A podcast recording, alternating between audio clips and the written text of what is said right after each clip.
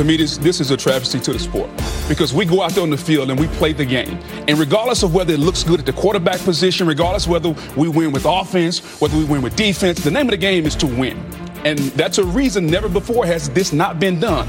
Winning a Power Five conference, going undefeated, and not getting into the playoff. So I, I understand we want to look at style points and who are we going to get for the best matchups. But that's not what this is about. 703 on a Monday. Happy Monday, everybody. Halford Brough, Sportsnet 650. Halford Brough of the Morning is brought to you by the Dilawri family of Acura dealers. Experience the Dilawri difference today by visiting your nearest Dilawri Acura dealer today. That voice you just heard, that was ESPN's Booger McFarland talking about all due respect to the Nikita Zadorov trade, not the biggest story in sports over the weekend. biggest story in sports over the weekend is what happened in college football. We're going to talk about it in just a moment. Uh, I need to tell you that we are in hour two of this program, and hour two is brought to you by North Star Metal Recycling. Vancouver's premier metal recycler pays the highest prices on scrap metal. North Star Metal Recycling, they recycle, you get paid. Visit them at 1170 Powell Street in Vancouver. We are coming to you live from the Kintec studio. Kintec Footwear and Orthotics, Canada's favorite orthotics provider, supported by over 2,500 five star Google reviews. Find your perfect fit at kintec.net. So, again, this morning is another illustrative moment for the show about how you can't please everybody out there in listener land, right? Like we were talking fairly extensively in the last segment about hockey in the NHL and couple of the mouth breathers out there were like, "Who cares? Talk about the Canucks." I'm like, "We're talking about hockey." very close, very closely related to the Canucks. Are you going to get your week started off by getting frustrated by the listeners? Is that how you're going to spend the first like hour of your week? Because if if, if you're going to do that in the first hour, then you've you've getting, you're getting very frustrated with the listeners lately. Then I realized. I, I just wonder is is everything okay in your life? Then I realized no. I will not sink down to their level. We will press on because mm-hmm. you said prior to going to break, we're going to talk about college football. And then I said, now we're going to hear about it. But I, you know what? I don't even care because what happened in college football over the weekend should garner the interest of anyone that is interested in sports, period. Doesn't matter what sport, doesn't matter what level. And the genesis, the origin, the, the soul of competition was really challenged this past weekend. I'm not afraid to say it. I think that's how big of a story mm-hmm. this is. So, for those that have no idea what we're talking about, college football has a four team playoff every year to figure out who's going to be the national champion, right? It's been different in the past. It's going to be more next year, Right. Yeah. But right now, four teams get to duke it out to decide who's going to be the national champion. Now, those teams got to that playoff on merit record wise, competition wise, they were four of the best teams in college football, and they're all going to get to play for the national title. But I say on merit because it's not entirely on merit. There's a selection committee that decides which four of these great teams gets to go and play. And this year, it came down to a final four of Alabama, Texas, your Washington Huskies, and um, who's the fourth now? Michigan. I forgot off the top of my head. Thank you, Michigan. One team that's not going to be there is Florida State. Now, that's a big deal because Florida State won all of its football games this year. They played 13. They won 13. They're also in a Power Five conference. Yeah, which they beat teams one, like Clemson. They were mm-hmm. the best team in a Power Five conference. In fact, they're the only team that's gone undefeated and won a, a, a conference title in a Power Five conference to not be selected for this postseason tournament. And here's why it got confusing. And it is going to this is going to be confusing. So pay attention. Alabama beating Georgia in the SEC title game allowed all this controversy to happen. If Georgia had won, I have no doubt in my mind that it would have been the four undefeated teams that would have gone to the college football playoff. It would have been Georgia, Michigan, Washington, and Florida State would have got in there. So no Alabama or Texas. Mm-hmm. But when Alabama beat Georgia, Alabama, of course, entered the conversation because they're a one-loss team that that won the SEC. Mm-hmm. Largely considered the most powerful and best conference in college football. And even if you think the SEC is a little overrated, look at who usually wins the national title game. Look at who's usually in the college football title game. It's usually an SEC team. Sometimes it's two SEC teams. So Alabama obviously going to get consideration. One loss team, they mm-hmm. win the SEC. But Texas also entered the conversation because Texas, like Alabama, only had one loss. And Texas beat Alabama. Granted, it was all the way back in September, but they did it. Their only loss was to Oklahoma, a really good team. Yep. So, how could the committee, if they were convinced we got to let Alabama in because they're the SEC ti- title uh, holders, we got to let them in, how could they then keep Texas out? Because Texas was a one loss team like Alabama. And again, they had beaten Alabama. Oh, and here's the thing, and this is really the crux of this debate. There was zero chance that the SEC was going to get shut out of the playoffs. Mm-hmm. They could have allowed it to happen. Ultimately, it came down to, according to the committee, it came down to Alabama or Florida State. That was the fourth seed and the fifth seed. Correct. And they went with Alabama. And one of the reasons that they gave, one of the main reasons that they gave, was not necessarily the strength of schedule or the fact that the SEC has the toughest schedule. And if you win the SEC, you should definitely be in there. It was that Florida State lost its starting quarterback a couple of weeks ago, mm-hmm. kid by the name of Jordan Travis. And the committee said, one of the things we do consider is player availability.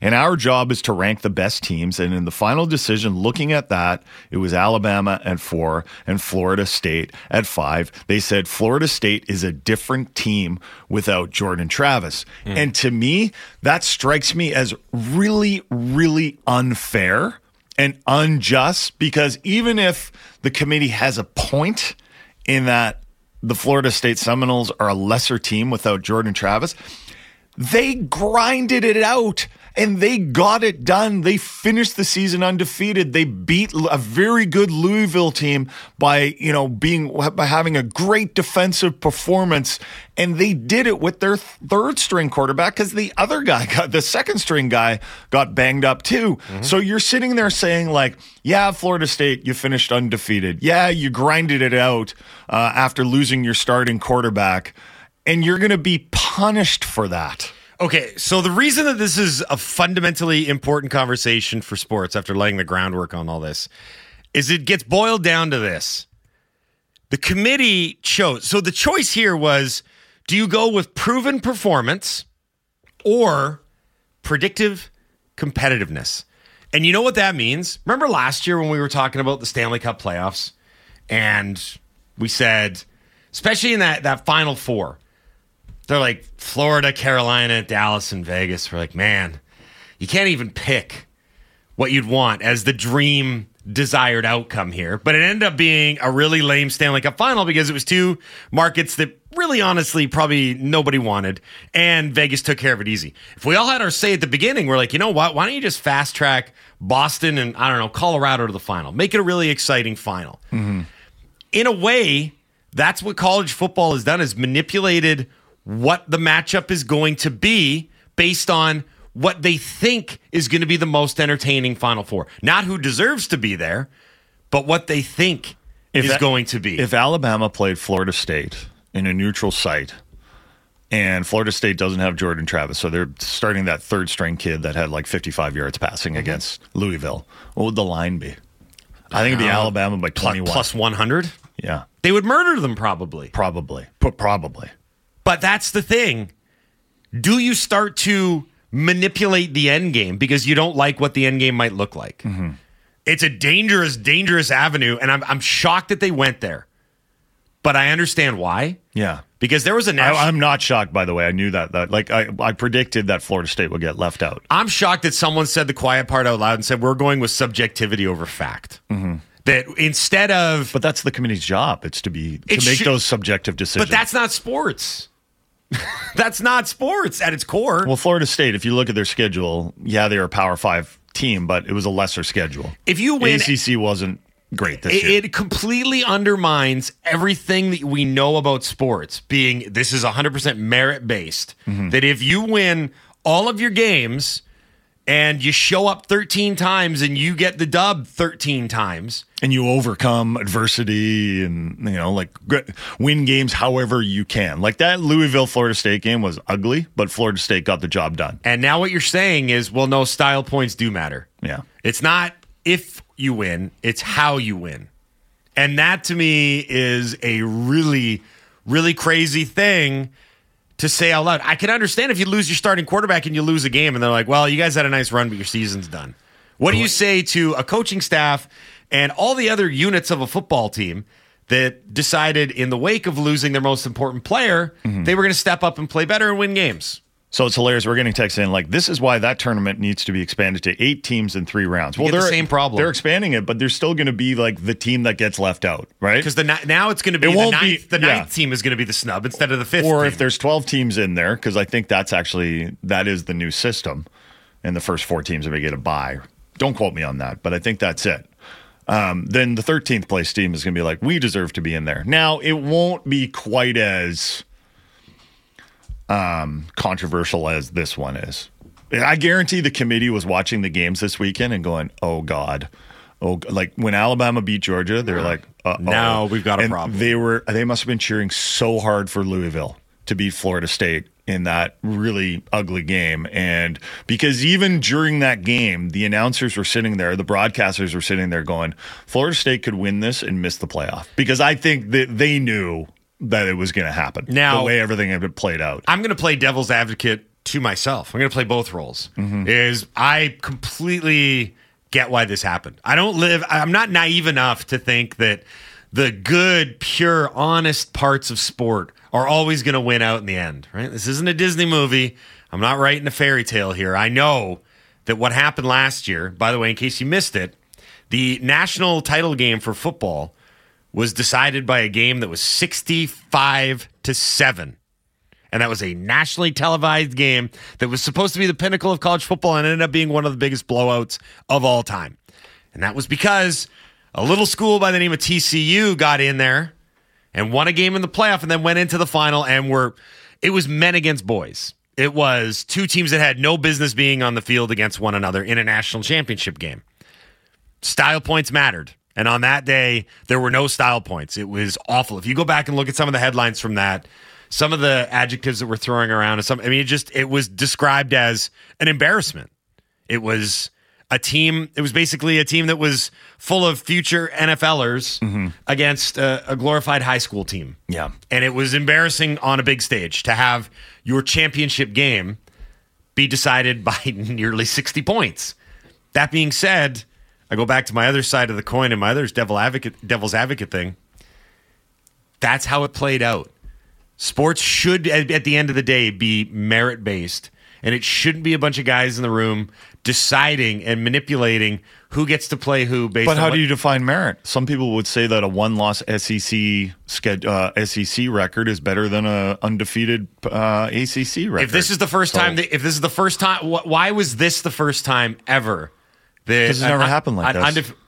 Because it never happened like this. Because they didn't have four alternatives before. That's why. But what was the alternative for? It wasn't because they lost their way out. It was because their starting quarterback got hurt. Uh, the Vancouver Canucks have five games coming up, all of them at home, and it starts Tuesday against the New Jersey Devils. So these are the five teams that are coming into town to play the Canucks. The Devils, and then it's the Minnesota Wild on Thursday. Then on Saturday, it's the Carolina Hurricanes. Tuesday, it's the Tampa Bay Lightning. This is next Tuesday. And then next Thursday, the Florida Panthers. So we made this point earlier no back to backs in this homestand. So that means two things. Number one, they might get some practice time in. That's hard to do when it has been hard to do, uh, considering their back to back heavy and road heavy schedule of the last couple of weeks. Uh, it also brings up the question of how many games should Casey DeSmith play? How many games should Thatcher Demko play? Uh, Casey DeSmith last played Saturday, November 25th. That was that game in San Jose that A Dog was so upset about because the Canucks lost 4 3 to the Sharks. Uh, Demko has played the last three games. He's 2 1 1. Uh, his only loss came to the Vegas Golden Knights, and that certainly wasn't because Thatcher Demko wasn't very good. Um, all five of these teams are interesting to me. New Jersey, uh, because they're currently out of playoff spot. Uh, they have two Hughes brothers, so there's going to be three Hughes brothers on the ice Tuesday against Hughes the- per 60. yeah, there's going to be a lot of Hughes. There's going to be a lot of Hughes talk, uh, and I'm sure all three of them are going to be motivated to make their impact in the game. Um, I don't know who's going to start for the New Jersey Devils in goal. Uh, they got a goaltending problem there. They've also got an injury problem. You know, they had missed time from Nico Hischier and Jack Hughes. Nico Hischier, by the way, who is probably, I think, the most underrated player in the game today. But now they've got Dougie Hamilton out indefinitely, they said, with a pectoral injury. And that's his fault for having pecs. I don't have any, so they, I can't hurt them. Can't pull them if you don't have them. And then Thursday, it's the Minnesota Wild in town, and that's a big game for Minnesota because Minnesota don't look now, but they've been a lot better under their new coach John Hynes. They're, oh. get, they're getting the new coach bump, so that'll be a tough game for the Canucks. Saturday, Carolina, kind of a similar story to New Jersey, although not as dire. They are not getting great goaltending. They're not quite as stingy as they have been in the past. You know, every time you play against Carolina, you're like, oh, we're going to be in for a defensive battle. Not so much this season. I'm not sure why. Tampa Bay, we talked a little bit about Tampa Bay with David Amber. Something's not right in Tampa Bay. They've lost four straight, mm-hmm. and they lost 8 1 in Dallas the other day. And if you look at some of the stats, I know we don't make a big deal about, about plus minus anymore. We don't sit there and say, this guy's got the the biggest minus, so he must be the worst player in the, the NHL, right? Like it's silly. Mm-hmm. But Steven Stamkos is minus 15. Mikhail Sergachev is minus 16. That says a lot about how this team is playing as a team and maybe the quality of the team. Um, Vasilevskiy missed a bunch of games early on. Maybe he's still trying to round it round into form, but we'll see what shape Tampa Bay is going to be in when they arrive in Vancouver next Tuesday. And then the Florida Panthers, who look pretty good, I guess. They're, they've had the, considering how thinned out their blue line was to start the year, and the savior known as Oliver Ekman-Larsson riding in. The Canucks beat them earlier in the season in Florida. Right, but they were they their beginning of the season. I thought that they were going to really crater because it's. I mean, they were without Montour and Ekblad for a considerable amount of time. They deserve full marks for what they've been able to do this year, especially on the heels of a surprising Stanley Cup run in which everyone got hurt. They've been really good. But I go back to those first three teams that you brought up, and I know you brought this up individually, but if you're going to come up with a storyline for Tuesday, Thursday, Saturday, goaltending is going to be front and center because you've got a Canucks team where Demko has been fantastic this year. There's no back to backs, as you mentioned, so who knows when Casey DeSmith gets the net next. New Jersey, Minnesota, and Carolina have all been plagued, plagued by goaltending problems this year. So, New Jersey, in their last game before setting out on this road trip, I don't know if you saw this one over the weekend, Laddie pointed it out. They hosted the lowly San Jose Sharks mm-hmm. and lost 6 3 in a game in which they outshot the Sharks by about 90 shots. Like it was so one sided. I think it ended up being 47 to 21. And the Sharks scored what, six goals on 18 shots or something. It was it was a ridiculous total. I can't remember what. But um, that's where so you got the New Jersey side of things. Minnesota's goaltending has not been good this year. And it was part of the reason why Dean Evason was eventually shown the door. Carolina's goaltending hasn't been good either. So, if you want to talk about an opportunity for pucks to find the back of the net, maybe some of these guys who haven't necessarily found their goal scoring touch, Conor Garland this year, start looking at these next three games and say, these are three teams that have come in with subpar goaltending. It's a real opportunity for one, Thatcher Demko to be the better of the two goalies on the ice, and two, start getting pucks on net and in the back of the net, laddie. Six of on 18, by the way. So uh, 12 for 18 Yeah, were the goalies. that's ridiculous. There's one empty netter in there. Okay. Uh, there's a new 32 Thoughts podcast out there. Uh, if you want anything else to listen to today, maybe you're tired of all the college football talk on Sportsnet 650. Um, we're going to play a couple clips for you of uh, Jeff and Elliotte talking about the Zadorov trade and what happens now, and maybe why certain things didn't happen.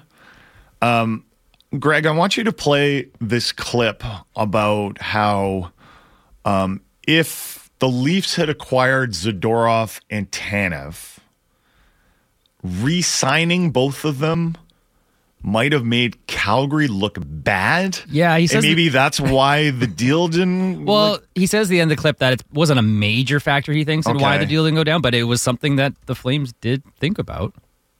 I think Calgary suspects that if Toronto traded for either player, if not both, they would be able to re-sign them. And you know, I think I don't do. Do I think that scuttled the trade? No, but I think in the back of their minds that the Flames might have been wondering, okay, if we trade a rental or two rentals there, and the player re-signs because we think they're Toronto will have the ability and the desire to do it, and the player will want to go there. I I just think they felt that that could make the deal look even worse in the long run. I don't think it was a primary concern, but I think it was a thing. So Patrik Allvin was asked yesterday if his intention was to resign Nikita Zadorov, and he said, uh, you know, obviously in his non-committal way, Mm-hmm. he said, "Well, this is an opportunity for us to take a look at Nikita And him, to, for- ta- and him to take a look at us. Exactly. Yeah. So it doesn't sound like anything is imminent there, but you know, from all we've heard from guys like Rick Dhaliwal, well, the Canucks have been looking at Zadorov for a while, and we all know that they need defensemen. So I wouldn't be surprised if Nikita Zadorov gets re-signed in Vancouver. But again, the Canucks have some big deals that could affect a lot of how much cap space they have and what they can do here and what they can do there. Uh, they've almost got to figure out the Pettersson and Hronek situation before all this, uh, and they got to figure out, you know, is Conor Garland going to still be part of the team, et cetera, et cetera. One more clip I want to play from 32 Thoughts because it's about Chris Tanev and whether or not now that Nikita Zadorov is gone, does that, am I am I saying this right? That maybe the Flames could re-sign Chris Tanev now? What do Friedge and Marek have to say about that? You know, I had a couple people who think that Calgary makes another run to sign him. Now, I don't know what the likelihood of that is or isn't, but I, I, I did have a couple people who think that Calgary will try to keep him. So we'll see how that all plays out. You also had a quick little tidbit saying that the, the Leafs could also still be interested in him as well. Mm. Yeah, that was the big takeaway. Well, the from- Canucks too. Yeah, that was the big takeaway from Saturday. It's like, well, there was a discussion here about both moving to Toronto. They didn't get both, but they're still going to circle back on the one. I have no idea what Cal- Calgary's going to do. I wish I had more scintillating analysis, but it is the most complex and confusing situation because they have so many guys that are ready to hit the open market, and they're kind of a playoff team. I don't think they know what they want to do. No, I, I think that's a big part of it. yeah. But the only thing I'm pretty sure of is Because that remember when Winnipeg, um, when Winnipeg traded Dubois, and they were like, "We want NHL players back," And they got because they don't want to rebuild, right? Yeah, they They've got already them got an attendance issue in Winnipeg. They don't want to go through a long rebuild. I think Calgary's in the same situation. Like they don't want to, they don't want to bottom out. I think the only thing they had and they can't because they've committed to Huberdeau and Kadri. I think the only thing they had pressure in terms of like we need to do this with some immediacy was moving Zadorov because he asked for a trade. Yeah. I think they're like, you know what? Let's just clean this one up. They had a couple different options. They signed Mark Pysyk to a deal shortly thereafter, and Shillington showed back up uh, the other day as well. So, but they had options. The rest of the guys. They're all fundamentally important to either what the Flames are going to do or not going to do Mm-hmm. this year, and that's either make the playoffs or not. I don't know how they're going to play this out. Mike Tanier is going to join us next to talk a little NFL on the Halford and Brough Show on Sportsnet 650. The most opinionated Canucks show out there. Canucks Talk with Jamie Dodd and Thomas Drance. Be sure to subscribe on Apple, Spotify, or wherever you get your podcasts.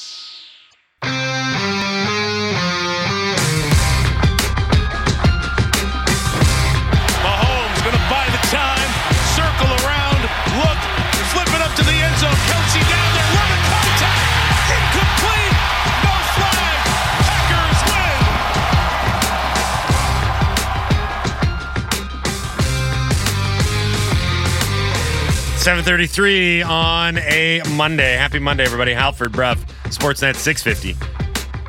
That was the call from another Jason Brough lock of the week. Mm-hmm. The numbers on this guy are outstanding. I'm even predicting blown calls by the refs out there. He's got it all. I was like, I, I knew they wouldn't call that pass interference. Brough picked the Packers to cover the plus six on Sunday Night Football. The Packers not only did that, they went out one straight up. Big win for them. Over, How, how did your lock of the week do? The Eagles. They didn't do very well, did they? it was close there for a while. I warned you about that. I know. You didn't listen. You didn't heed my warnings. I did not. I went in the exact opposite direction. The And Niners are scary good, man. If they stay stay healthy, I'd be. I, I'm at the point with the Niners that um, if they stay stay healthy, I'll be surprised if they don't win the Super Bowl. They took the first quarter off against Philadelphia and still won 42 to 19. They've got so many weapons on both sides of the ball. Let's start with that conversation with our next guest. From the Messenger, our NFL insider, Mike Tanier, here on the Halford and Brough Show on Sportsnet 650, a presentation of the Clayton Public House. Michael, good morning to you. Good morning. I'm going to tell you something right now. On the FTN podcast that I am on, I, I, I me and Aaron Schatz told people to take the 49ers, and I didn't play them. And I, we told people to take the Packers, at very least the Packers and the points, because it looked like it was going to be closer. And I didn't play them. What did I wager yesterday? I wagered on the Patriots. What did you possibly I hope you took the under. I, I didn't take the under. The under in uh, this Thursday night game coming up between the Patriots and Steelers is set at 32. I might tease it down to 22 and take the under. That's how 32? confident I am in that one. I've never seen a total in 32 before. That's unbelievable. I did not. I knew they would get low. The Patriots are averaging 12.3 points per game. That's the lowest in the NFL. And the Packers were in a horrible offense before their starting quarterback got hurt. So now it's Mitch Trubisky. So yeah, I can understand why it's that low. But Mike, that's a crazy low number. Uh, by the way, it's actually 31.5. I double checked just now. Yeah, so there's too much action It's on the under. Um, oh, okay, I want. I do want to start now with what happened between the Eagles and the 49ers yesterday because we spent a lot of time last week hyping up this matchup, uh, NFC title game rematch, although with an asterisk because this time Brock Purdy participated in it. But it was there were so many storylines from this one, not including the Philadelphia Eagles sideline security. We can get to that later. Uh, just give me your big picture takeaways from this because 42 to 19, that was a revenge game. That was a payback game. That was a statement from the 49ers on Sunday. Revenge, angry, payback, retribution, however you want to call it, message to the NFL. The second, or I guess the third message to the NFL the 49ers have, have made in, you know, this year where they, they trounced the Jaguars, they trounced the Cowboys. And again, the, the, the Cowboys and the Eagles are the two other teams to beat in the NFC. And the 49ers have beaten them by a combined score of, I believe it's 84 to 29 this year. So that's what you take away from it. The 49ers are the, the best team in the NFL, uh, period. Full stop. Nothing else to say about it. You know, when they're at full strength, they are that good, and they're at full strength right now. And, you know, the best avail- uh, abilities of availability, we can talk about, well, what happens if McCaffrey gets hurt? What happens if Deebo gets hurt? Yeah, sure. What happens if A.J. Brown gets hurt? What happens if Patrick Mahomes gets hurt? You can play that game with any team anywhere. You look at this Niners team, and I think you said it before I came on, you'd be surprised if they don't reach the Super Bowl. They'll be surprised if they don't win the Super Bowl at this point unless they have injuries. And yeah, that's about it. That's how good they are right now. Here's one for you. The 49ers have five games left in the regular season. It's the Seahawks coming up next. Yikes. Oh, good. Uh, then they're at Arizona, then they host Baltimore, then they're at Washington, and then they host the LA Rams to finish it off. Are the Niners going to lose another game this season? Uh, maybe not. And here's the thing: if they lose, it's probably Ravens on Christmas, Right. and that's going to be the best game, the best game in history that never mattered.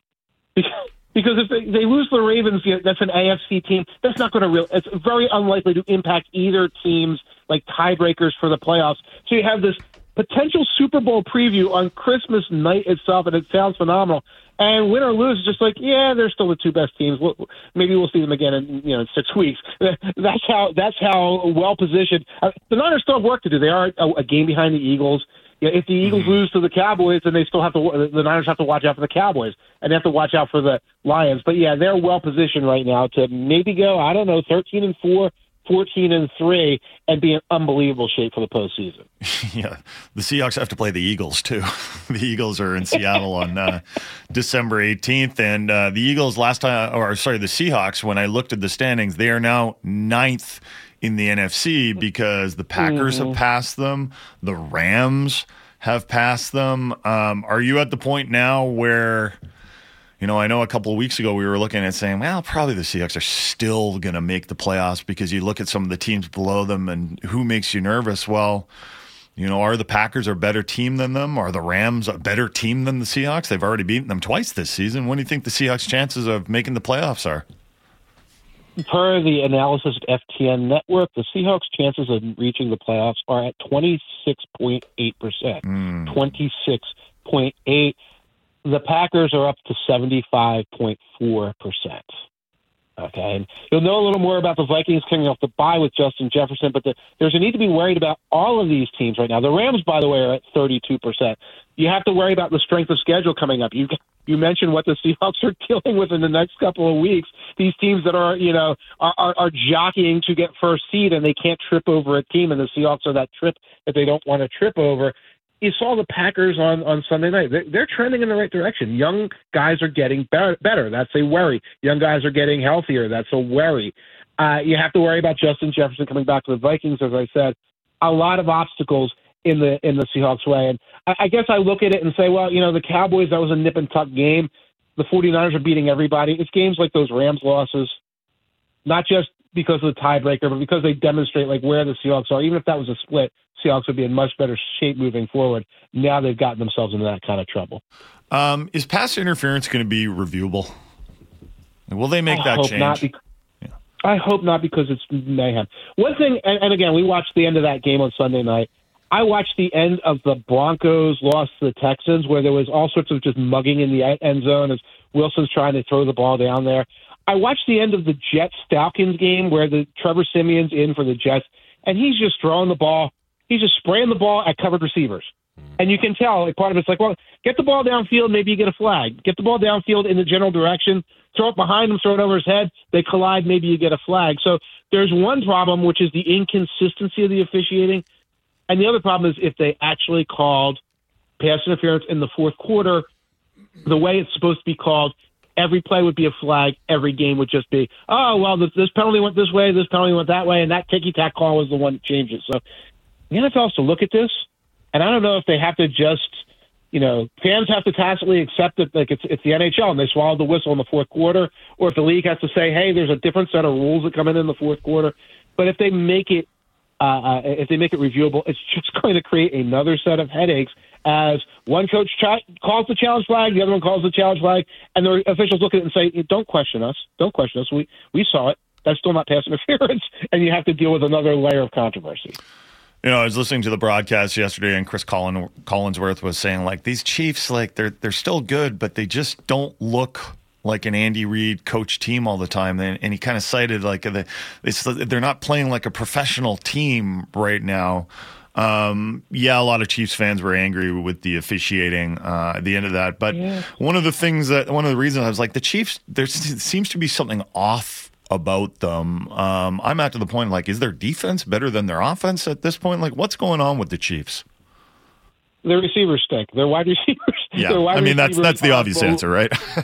Yeah, it is. Are below average. Their defense is better than it used to be. They were running the ball very well uh, yesterday, although they settled for a couple of field goals, and that was another little problem there. But you know, I, I, and I had this debate in the in the tavern. You know, it's like they must really regret getting rid of Tyreek Hill. And I I looked at the guy and said they they won a Super Bowl. They won a Super Bowl, and they won the Super Bowl with the guys that they were able to draft and pay because they got rid of Tyreek Hill. So they, they just they just have this sort of how do you sustain success problem. It's a team that won two Super Bowls, went to a third. Guys got expensive. They had to trade one of their big players for parts. They were still able to win a Super Bowl, and now like you- you're getting a rent due, so to speak. And you know it's not bad when you're nine and four and you're going to win your division.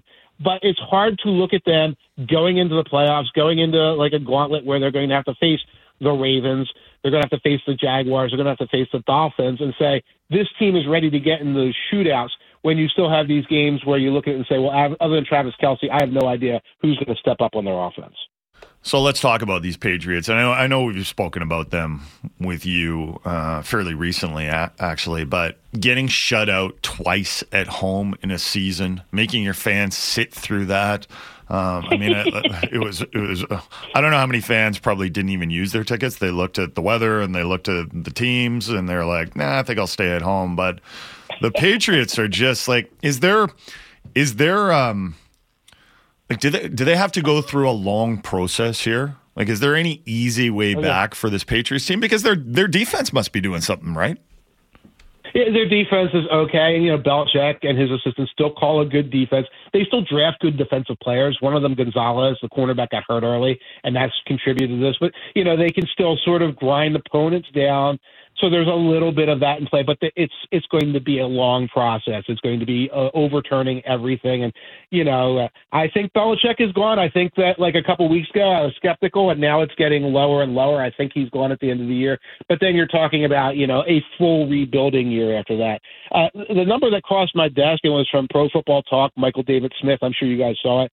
Uh, the the Patriots' futility in terms of losing three games in a row where the opponent only scored 10 points or less. Last time that happened was the 1938 Chicago Cardinals. 1938 Chicago Cardinals.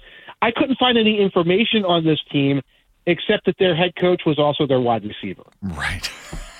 So, so you're you're you're you're going back a minute in NFL history to find teams that have been as kind of futile as the Patriots have. It. That's like that's the sign where you really look at and say there's no way they can continue moving forward with the current Bill Belichick regime. Belichick is 71 years old.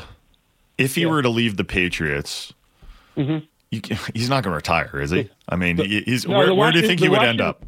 Commanders? The Washington Commanders paratroop into his uh, home. Uh, you know, they, they they land in front of his driveway. Josh Harris pulls up with a cement truck full of money, and Magic Johnson, who's part of the group, goes and knocks on the door personally because they want somebody who can talk to Belichick champion to champion and give him the secret super champion handshake and all that stuff. And the Commanders put that hard sell if Belichick doesn't like what he hears there, I, I don't think he's going to the Carolina Panthers or the or the Raiders or these teams that are like obviously mm-hmm. disorganized. If those things doesn't happen, he either becomes like the commandant of the U.S. Naval Academy, or he takes a year off quietly to sit back and bide his time and twiddle his thumbs and wait for a bigger offer, a better offer, a Jerry Jones size offer maybe to come to him. Where are the Commanders at right now? They came into the season. The fans were optimistic because there was a new owner, and that was reason enough to be optimistic. But you know, they're four and nine. They just got blown out uh, by the Miami Dolphins, forty-five to fifteen. The good news is they don't have a game next week. They're on their bye.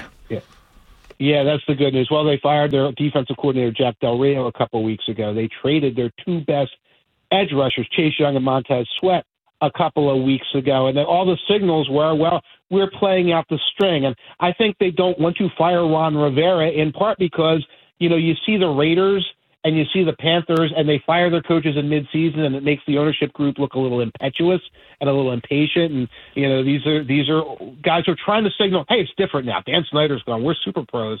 So they're going to let Rivera play the string out. They're going to keep evaluating Sam Howell, who's had some good games and some very bad games. So it's kind of like a very mixed review on somebody who probably isn't the quarterback of the future.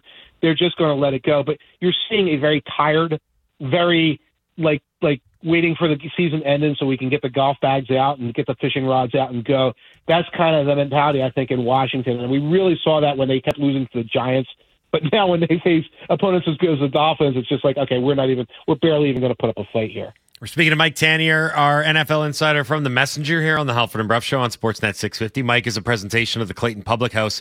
Pre-game to post-game, the Clayton Public House is your home of football. Catch all the action on 15 screens and two giant projectors.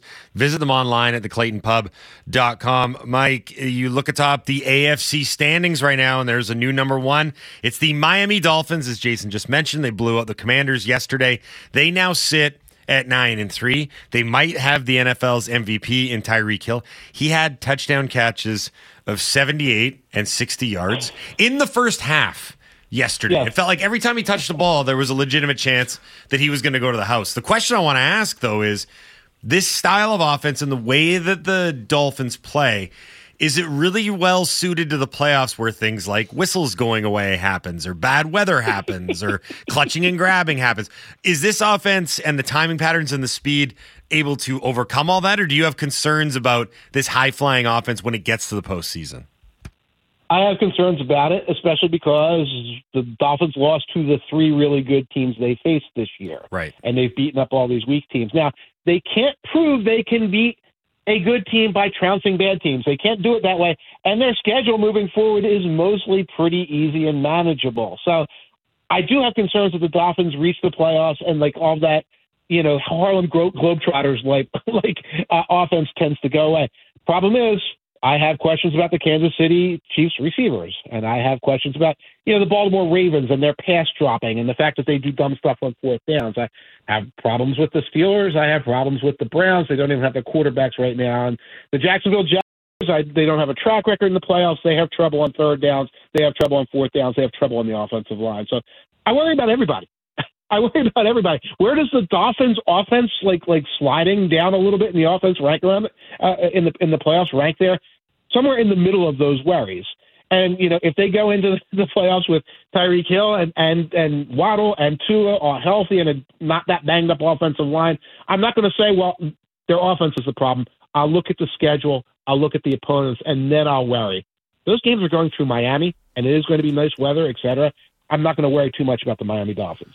Uh, the Pittsburgh Steelers lost to the Arizona Cardinals, twenty-four to ten. That was a pretty. Are you, are you, is the game is, is that game over? or Is it still in rain delay? Yeah, that was weird. It was. It, it's it's it's finally over, and and Okay, the Steelers good. lost. Um, let's talk about both sides of this. Where are the Steelers at right now? Well, um, Kenny Pickett's going to miss a couple weeks. Mitch Trubisky can't comes in and say what you will about Kenny Pickett. Mitch Trubisky is not as good as him. he kind of demonstrates that. Uh, their offense is not fixed at all. It was weird when they scored 16 points uh, last week, and people said, "Hey, their offense is fixed." That was an interesting storyline that we dealt with, and it's a team with a very, very good defense and an almost nothing offense. And the only reason why I'm not saying, "Well, they're going to fall apart," is because the Browns have Joe Flacco at quarterback right now and an injured Myles Garrett. The Broncos uh, had a little turnover spree, et cetera. Like, again, you it's hard to fall out of these playoffs because everyone else is trying to fall with you. Um, but, you know, it's hard to look at the Steelers and say anything except they're hard to watch. Again, the 31.5 under on Thursday night coming. And if they make the playoffs, it's going to be there like one of these one and done situations. Do you know their next opponent too?